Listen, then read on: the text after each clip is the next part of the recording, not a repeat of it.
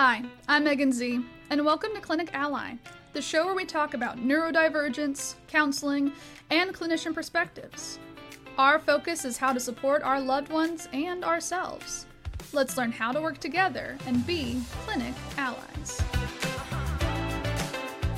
Hello, and welcome to the first episode of Clinic Ally. I'm your co host, Holly Sharpe, here with Megan Z. Megan, tell everybody what we're going to talk about today. Well, thanks, Holly. Uh, actually, today we are going to talk about what autism is. Um, you know, we see a lot of cases of um, autism spectrum disorder here, and so we want to talk about more about um, what the autism spectrum is, why it is a spectrum, and the ways it can present. Um, mostly the basics for getting to know more about autism. Fantastic. And we have some guests with us today. We have Dr. Megan Crisler, psychologist here at Silver Linings Neurodevelopment, and also Miriam Gardner, a counselor here. So, um, the first thing that we want to do is just to talk about, um, you know, what is autism? Why is it? Why does it present the way it does? And why is it such a broad spectrum? Um, I think a lot of people get confused about, you know, the different ways it can kind of present itself. People get surprised with those diagnoses. So, how would you describe what autism is? Period. Okay, so that's that's definitely a broad question, and it's one that we get asked a lot. At at its core, autism is it's considered a neurodevelopmental disorder and it's really marked by two key symptoms. One is a difference in social communication patterns. So, in other words, the way that I'm using my words to communicate meaning and to understand the meaning that other people use with their language. So, you have the social communication difference, but then a second core feature is some pattern of repetitive behaviors, restricted interests, sensory processing differences. So, when we're diagnosing and testing, we're looking for symptoms in both categories, but not just symptoms. We're looking for a lot of symptoms. We're looking for clear patterns within both of these domains. So it's not enough just to have one or two features of each. We need to have a clear pattern of differences. One of the ways, one of my favorite ways that I've described it or like thought about it when I'm talking to parents and other people is that it's not like a line, not like one end maybe you have very few symptoms, the other end you have a lot. It's more like um, like a dial or a pie chart. Mm-hmm. So instead of like, I have one kid that I work with, one client who he has really strong social skills. He still has a social communication delay, but compared to his sensory skills, which are like the sensory stuff really impedes him from being able to um, interact with others appropriately it kind of changes. That pie graph looks a little bit different for him than it would somebody else. So, like how much those things are affecting, it doesn't mean it's not there. It means what the intensity is of each different piece. Yeah, and that, yeah, and I like that. I like that that description. Another way that I think about it, and I think thinking about these um, these similarities, I think sometimes can be helpful, or metaphors really, is if you think about a rope and how many threads it takes to make a rope. You may have five pieces of string that actually are part of autism, but five pieces of string do not make a rope. You've got to have tons of threads that really work together and fit to sort of create that that that rope or the pie chart, you know, analogy to. What would you say to someone that didn't know much about autism or was concerned that their child may have autism that primarily presented you concerns about oh, my child has meltdowns, or they cry a lot, or they throw a lot of tantrums, because that seems to be a misunderstanding I hear a lot when there may not be other social or communication issues, but there's a lot of behavior. Right. I think that's a loaded question. You probably hear that in counseling quite a bit. Um, I would have, I, my immediate thoughts are what's going on in the environment? what has the developmental history been like? Um, because there's an aspect of of trauma and stressors in the family that can cause such meltdowns. Uh, we also have to consider the age of the of the child because sometimes this is part of natural development, and some children do just have higher levels of these of these tantrums and outbursts. So it's it's definitely a metric and you have to consider it in combination almost looking at the pie chart you know what other features do we have I just learned about the pie chart metaphor about two years ago, and I'm only two years in the licensure, so this is all very new for me. But I think it really helps because every patient I have, they're all so different. And of course, there are some similarities and themes among those patients, but they're all individuals at the core of it. And I think that's really important to remember because I remember when I was younger looking at autism, it was so labeled and we had a very specific definition for it. But that has changed so much, not only for me as a professional, but also in the mental health community. Yeah, they. I like that saying where if you meet one person with autism, you've met one person with autism. Yeah. Like you, you have not met every person with autism. It presents so differently, even just between like, you know, boys and girls, how they're diagnosed versus, excuse me, versus you know, just the different ways it can present entirely. And I think these different presentations, it makes it can make the diagnosis hard, and it's even made the research field a little difficult to interpret, because certainly over the past twenty years, our even the labels that we use to diagnose autism have shifted so dramatically that you know what we used to diagnose as Asperger's you know we don't we don't even use that term anymore now. It's just autism spectrum disorder and the research is starting to really talk more about profound autism and you know we're trying to categorize it as best we can but ultimately we don't have a lot of long-term research that consistently uses all of these terms mm-hmm.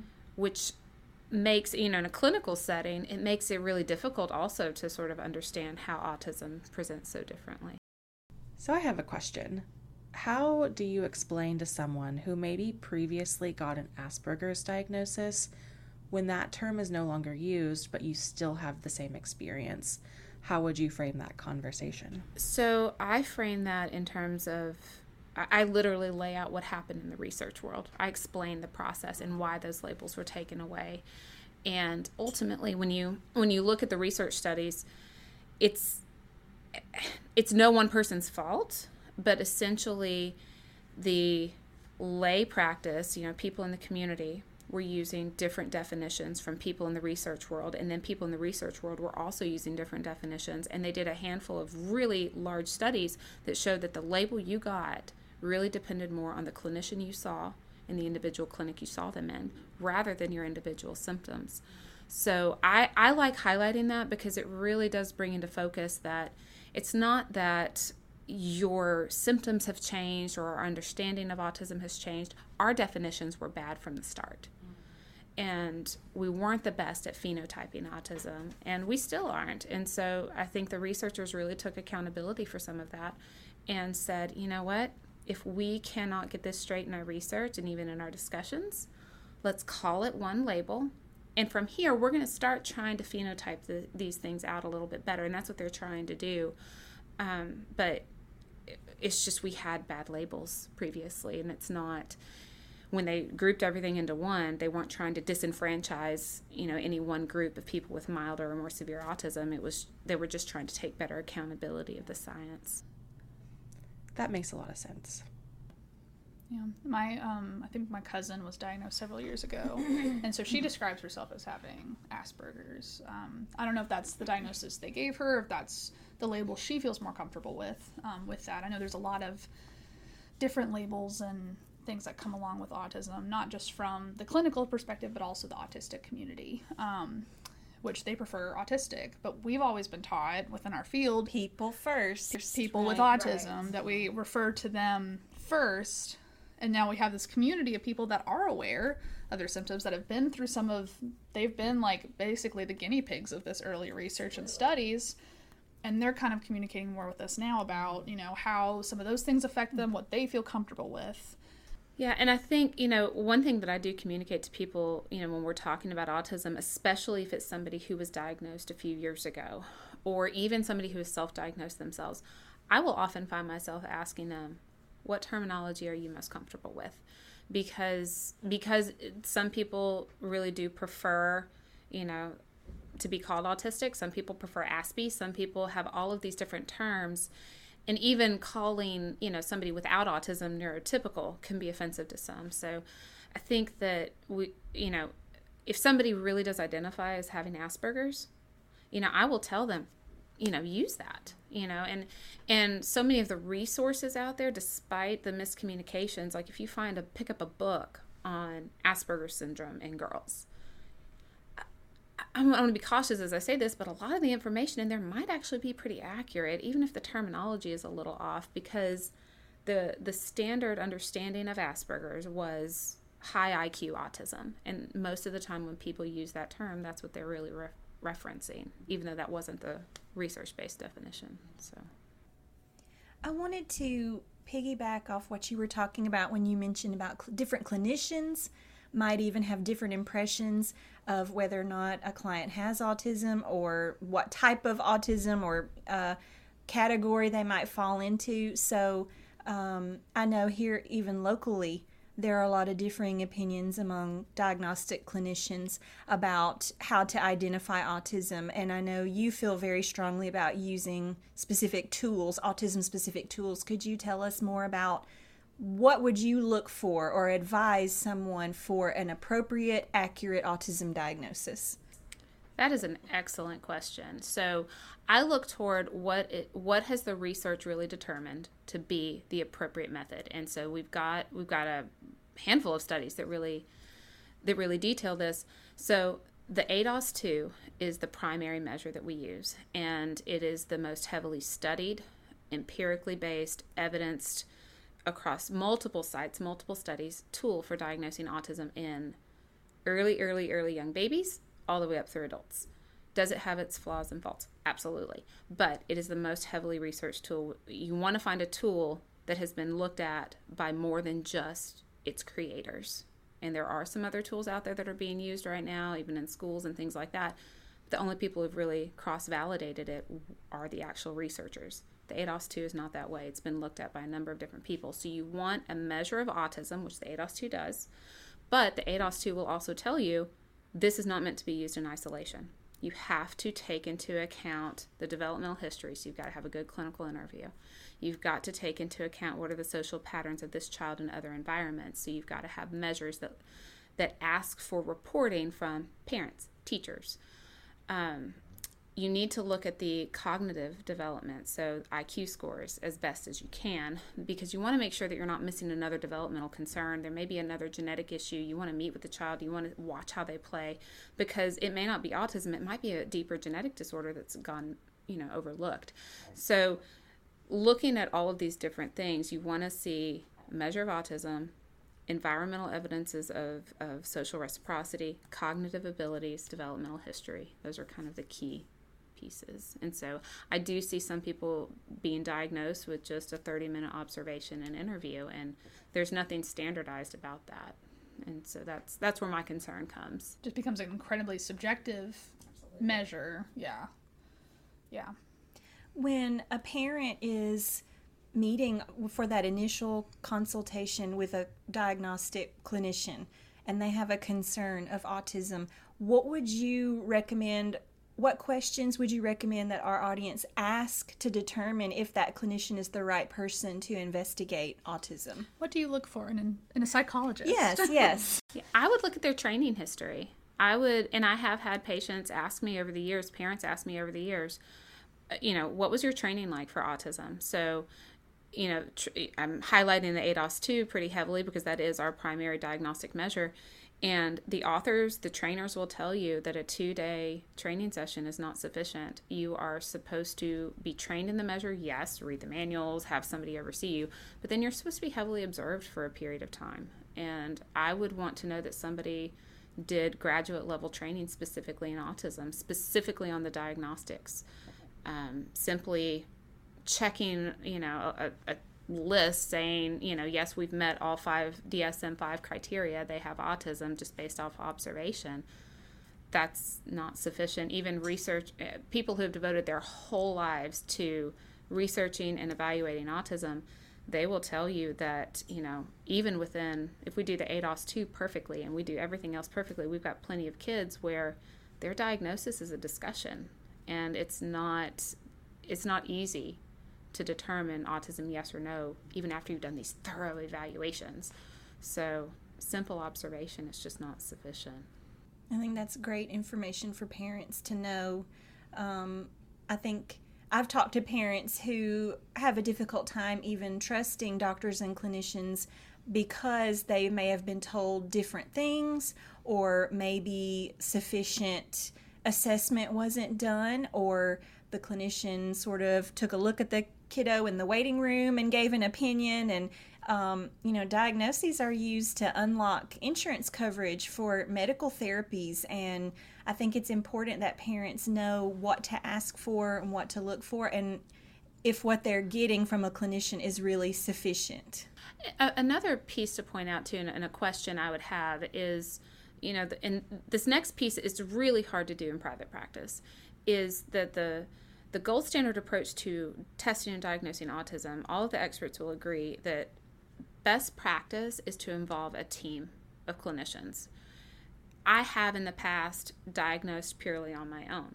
Um, I was the only clinician involved. Is that the absolute best way to do it? No, but sometimes in the private practice world, you're, you're limited you know, I know within our office, we do a lot of work trying to talk to each other about, hey, what did you see in this person? You know, tell me about your experiences treating, evaluating. You know, sometimes our assessments will involve seeing speech. You know, did they talk to a counselor? We'll reach out to the teachers, we'll reach out to the OTs. And so we do our best to make it more of a collaborative effort of diagnosis in this in this office, but I would ask, you know, a clinician you know, is it just going to be you evaluating or is there going to be somebody else? You know, even having a technician assist with testing can be very helpful because it's still a second set of eyes and opinion on that child. So, so far, what I'm hearing, just to kind of sum it up for our audience, is you want to find a clinician that has a good history and training in diagnosing autism that works preferably in a team and then also, we're looking for repeated and overlapping and autism specific diagnostic measures. And you know, I think that's a, also a good rule of thumb on psychological evaluation in general is no diagnosis should really be provided based on one test alone because every test has its has its strengths and weaknesses. A good evaluation is going to involve, involve multiple levels of assessment and you're looking for something that we call convergent validity. So these tests are all kind of convening and pointing toward similar explanations of behavior. So one of the complaints I have heard from from our testing, our testing is very in depth, is it's a lot of tests you know, are some of these redundant? And they're not. We're we're trying to make sure that we're assessing that convergent validity really, really well for for accuracy. I think with testing, people don't realize like how many different aspects. Like being a speech therapist, you know, there's one um, language test I really like because it allows me to break language down, not just into what can you understand and what can you say, but into like vocabulary, into concepts and how you understand the relationships between words. Can you build a sentence if you're given a word? Can you build a sentence if you're given every word, but you have to move them? Like I like I like getting that because it gives me more of that in-depth look um, with that testing. So I think like people don't realize like how helpful it is to really break down those different aspects of um, even if it just seems like one simple thing that you're looking at, there's so many different little things in there that it's better to kind of go ahead and look through everything first. I think that makes good sense. I mean, um, people with autism or autistics often display splinter skills or asynchronous skill development. So um, I think it's important to isolate and test so that you don't make assumptions about what part of a skill when broken down can they or can they not do? And that may even be used not only for treatment purposes or developing good curriculum but also I, I, can see where that might be helpful in diagnostics when you're looking at breaking skills down and seeing um, how their brain is breaking that skill down. I love IQ testing for that reason, and especially if we've done all of the autism measures and and this happens occasionally and we're very on the fence over i don't know is this autism? Is it not? I can see lots of different explanations. I will often look to the iq test and say well do we have some splinter skills? Do we have our classic cognitive profile of autism? And sometimes it really is that iq testing or the achievement testing that really helps you know helps our diagnostic decision making that's good to know. So at the risk of getting a little controversial It's the first episode, Holly. It's the first I episode. I don't want to make anybody mad. I have to ask. the people want to know what causes autism. That is such a loaded question, but It's not rain. oh dear. Cannot emphasize this enough. It is not rain. It's not rain. Maybe I should rephrase. I've never heard of that one. What Uh, yeah, causes autism and why is it not vaccines? Yes. I like that we're just jumping right on into it. It's genetics. Holly's address is it is genetics. And what I will say about the vaccines, and I, I do, I have so much empathy for for when parents really do see that you know my child was fine one day. We went in for our vaccines. We had this high fever. Boom, autism. I, I really do have empathy, and I do believe that that is the pattern that they saw. Um, we have enough genetic data to show that it is linked to the genetic code. And you know we don't have it you know narrowed down into it is this it is this gene this gene and this gene. And if you know these are flipped on then boom you have autism. We don't have the science there. We do know though that some kids are more at risk for it. Now this what i'm about to say right now this is megan crisler's you know theories. This has not been tested but you know i do firmly believe that there's probably something along the lines of epigenetics in play where perhaps somebody is predisposed to having autism. The the vaccines i mean i've watched it in my own children. Uh, you know they did spike fevers and you know we had a rough day. I know for a fact if my kids are getting shots i'm not going to work that day. You know i'm staying home and giving them cuddles. It's going to be a little rough um, but with epigenetics, we do know that certain injuries and sicknesses can flip on genes. We also know that right around that 18 month time in the brain, there's a cascade of social language changes that are occurring. And there's just a lot of activity going on. And so, right around this time, we're having these shots take place too. And I don't want to go so far as to say it's all coincidence and happenstance because I do believe these parents when they say one day we're fine and one day we're not. But there's enough science to say it's not the shots. Because I was I was about to say autism doesn't usually I I doesn't just develop day one. It's not it doesn't typically develop I I don't want to say like 12 to 18 months, but like I don't feel like from what I've heard from most people especially from a communication side, which even if children aren't speaking yet, they're still communicating in some way. From a communication side, I hear a lot more of they start talking at nine months and then there's a regression and they stop talking and like Yeah, and they've even got some really cool studies that look at the regressions as you know if if you look at the the um, the diagnostic guides and you know core symptoms of autism regression is not even highlighted as hey look for this. I mean we know that there's something there going on with regressions but they've done some retroactive studies where in these kids that were reported as having regressions they've done some video studies and the researchers still find the symptoms of autism far earlier than the parents noted. Mm. So to say that the children were all perfectly developing and then boom one day they weren't we've got some studies that suggest otherwise yeah. and that i know that gets really challenging for a lot of people to hear I don't think anyone here is denying that vaccine injury has occurred and occurs. There's a foundation for it. You get a piece of paper from your pediatrician uh, with the correct people to contact if you suspect your child has had a vaccine injury. Uh, but up until this point, science has supported vaccines as safe and not linked to the development of autism. And Megan Z, what you were saying about autism just not suddenly developing, I mean, we know that from brain scans. Right. That a person with autism's brain is configured in such a way that your brain doesn't reorganize itself.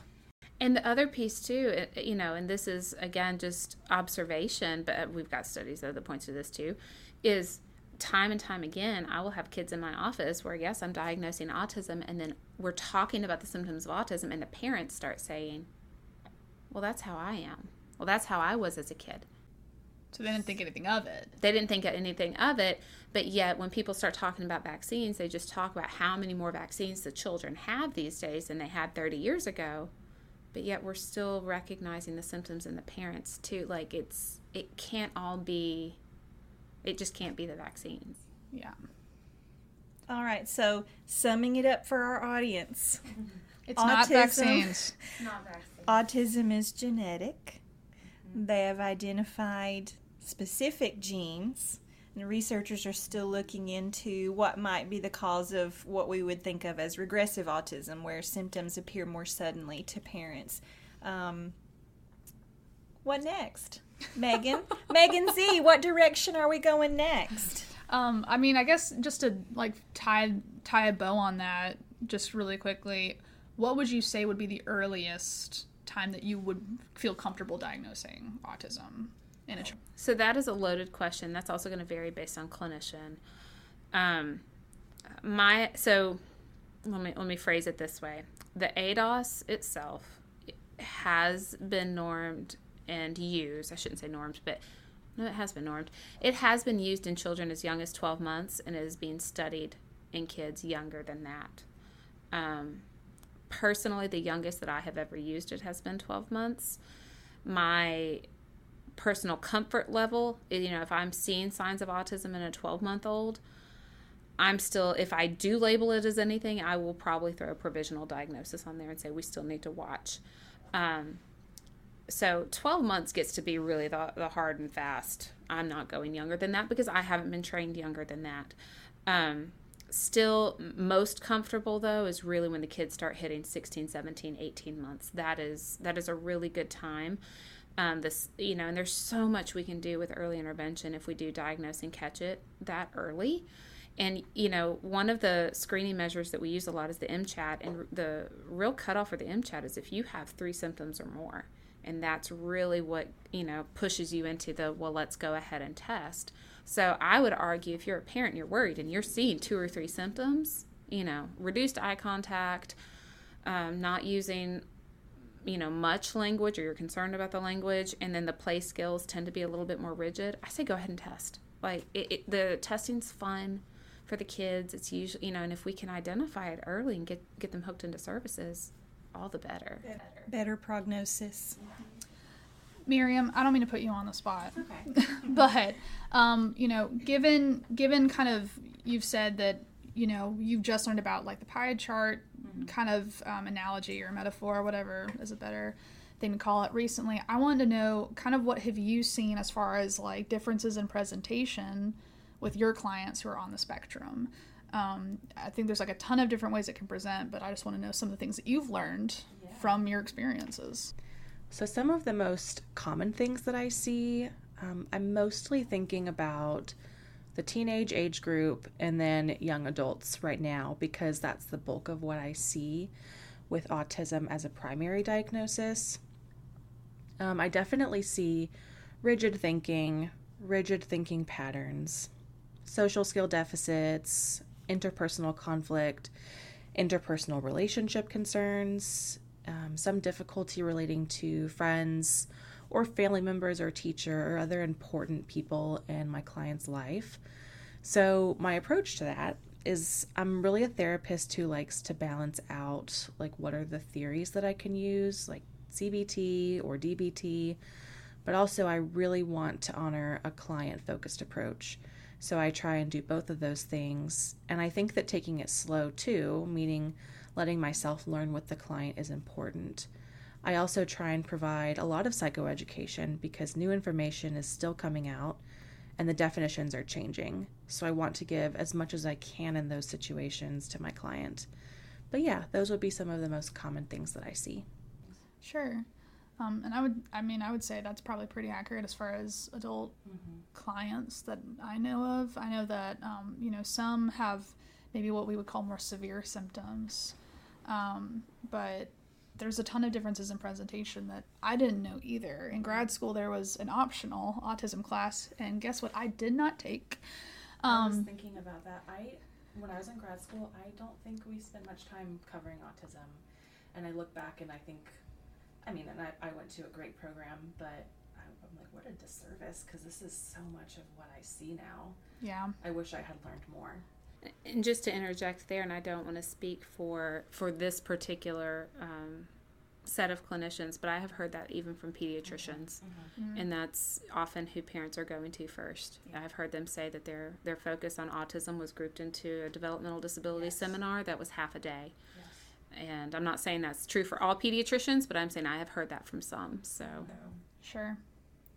And I think I think for my clients, I see younger clients Yeah. than you do. I have a couple of teens here and there, um, but more so I'm seeing more of the pediatric, the little bitties, um, and a lot more of them. They do have that social language delay, but it looks a little different. It maybe is how they're engaging you in play, whether that means they're engaging you in play a lot or not at all. It can look like either. Um, it can look like too much eye contact or not enough. It's very rarely just never not enough. I think a lot of people just assume that that's like the mark to go by. Um, another one is like sensory, um, kind of the draw to different sensory things, whether they're sensory seeking or sensory avoidant. Um, I see a lot.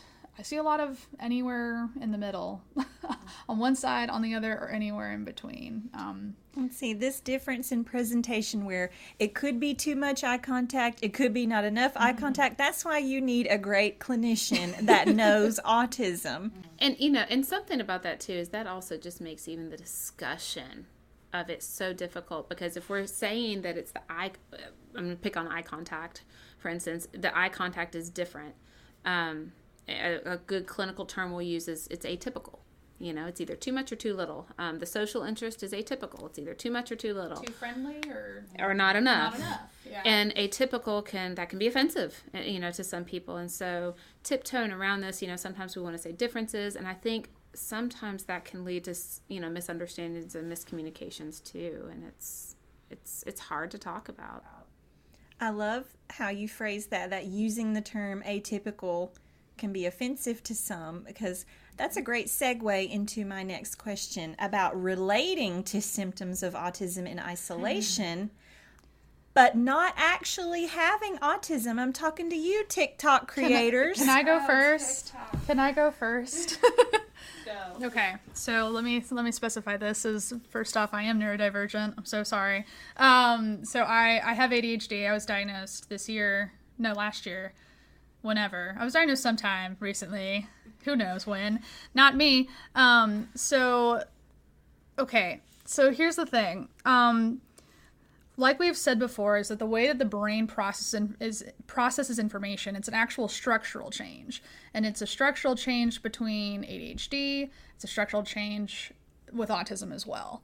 So my ADHD affects kind of how I take in the world and process the world around me. It's the same thing with autism in a different way, obviously.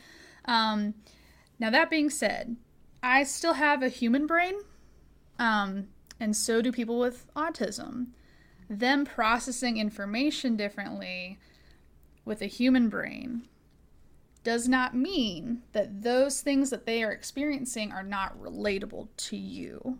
Because I know that I've said a lot, I'll go, oh, well, I struggle with this, this, and this. And people are like, oh, me too. Maybe I have ADHD. And number one, maybe you do. But also, very possible is that we both have human brains. There are things that are difficult for you and also difficult for me, but the amount of difficulty is very different between you and I, or how much I have to experience that difficulty is very different. And it's not this quirky, cute little thing that I do. Um, it's just something that I have a really hard time with, actually. And I think it's the same way for autism is that people go, oh, well, I can relate to that. And like, maybe you can. And that's because people who are autistic are not aliens, they are humans. They have human brains that process and prioritize information differently than yours. And there's nothing wrong with questioning whether or not you're on the spectrum and looking into it. But relating to what they're experiencing and experiencing the same thing are not not necessarily the same thing. i would agree with this entirely I've thought about it. A, Yes. a little bit. I and you know one thing I hear a lot is I'm, I'm going to pick on sensory. I'm going to pick on sensory overload because we see sensory overload in ADHD, we see it in autism, we see it in anxiety disorders. And it can look so similar in every little condition. Um, I know one of the things I have seen on TikTok a lot, I've seen a number of things, TikTok is easy to pick on, is lately it's been the cricketing of the feet. I don't know if y'all have heard about that. I have Okay. no idea what that is. I'm a big cricketer of my feet. Okay, Holly's demonstrating.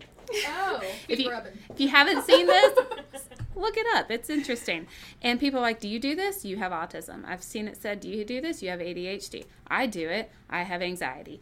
It, it's it is a sensory feature, but it is not a diagnostic criteria marker. And a lot of people who have autism or who have ADHD develop anxiety. So also, like I I know that I'm a leg bouncer for sure. That's like one of my things and I have to even ask myself is it cuz I'm anxious right now or is it cuz I'm not like focusing enough and something needs to move? Like I don't and I don't always know how to answer that question, but people will see my leg bounce and go, "Oh, you you nervous right now?" And I'm like, who knows but i i have both of those things and they contribute to each other but they don't they don't equate to one another I'll say this about TikTok in defense of it. Yes. What I have We're really appreciated. Absolutely not. I, I learned so many things on TikTok. But what I appreciate about it is I think it has made people really try to take stock of their mental health and try to understand why do I do this? Maybe I can do this better. How can I adjust? I, I think that's been the really great piece of it, especially through COVID and the pandemic. The flip side is we I think we do have a lot of people who are just over medicalizing, over diagnosing themselves, and there's just a lot of nuance.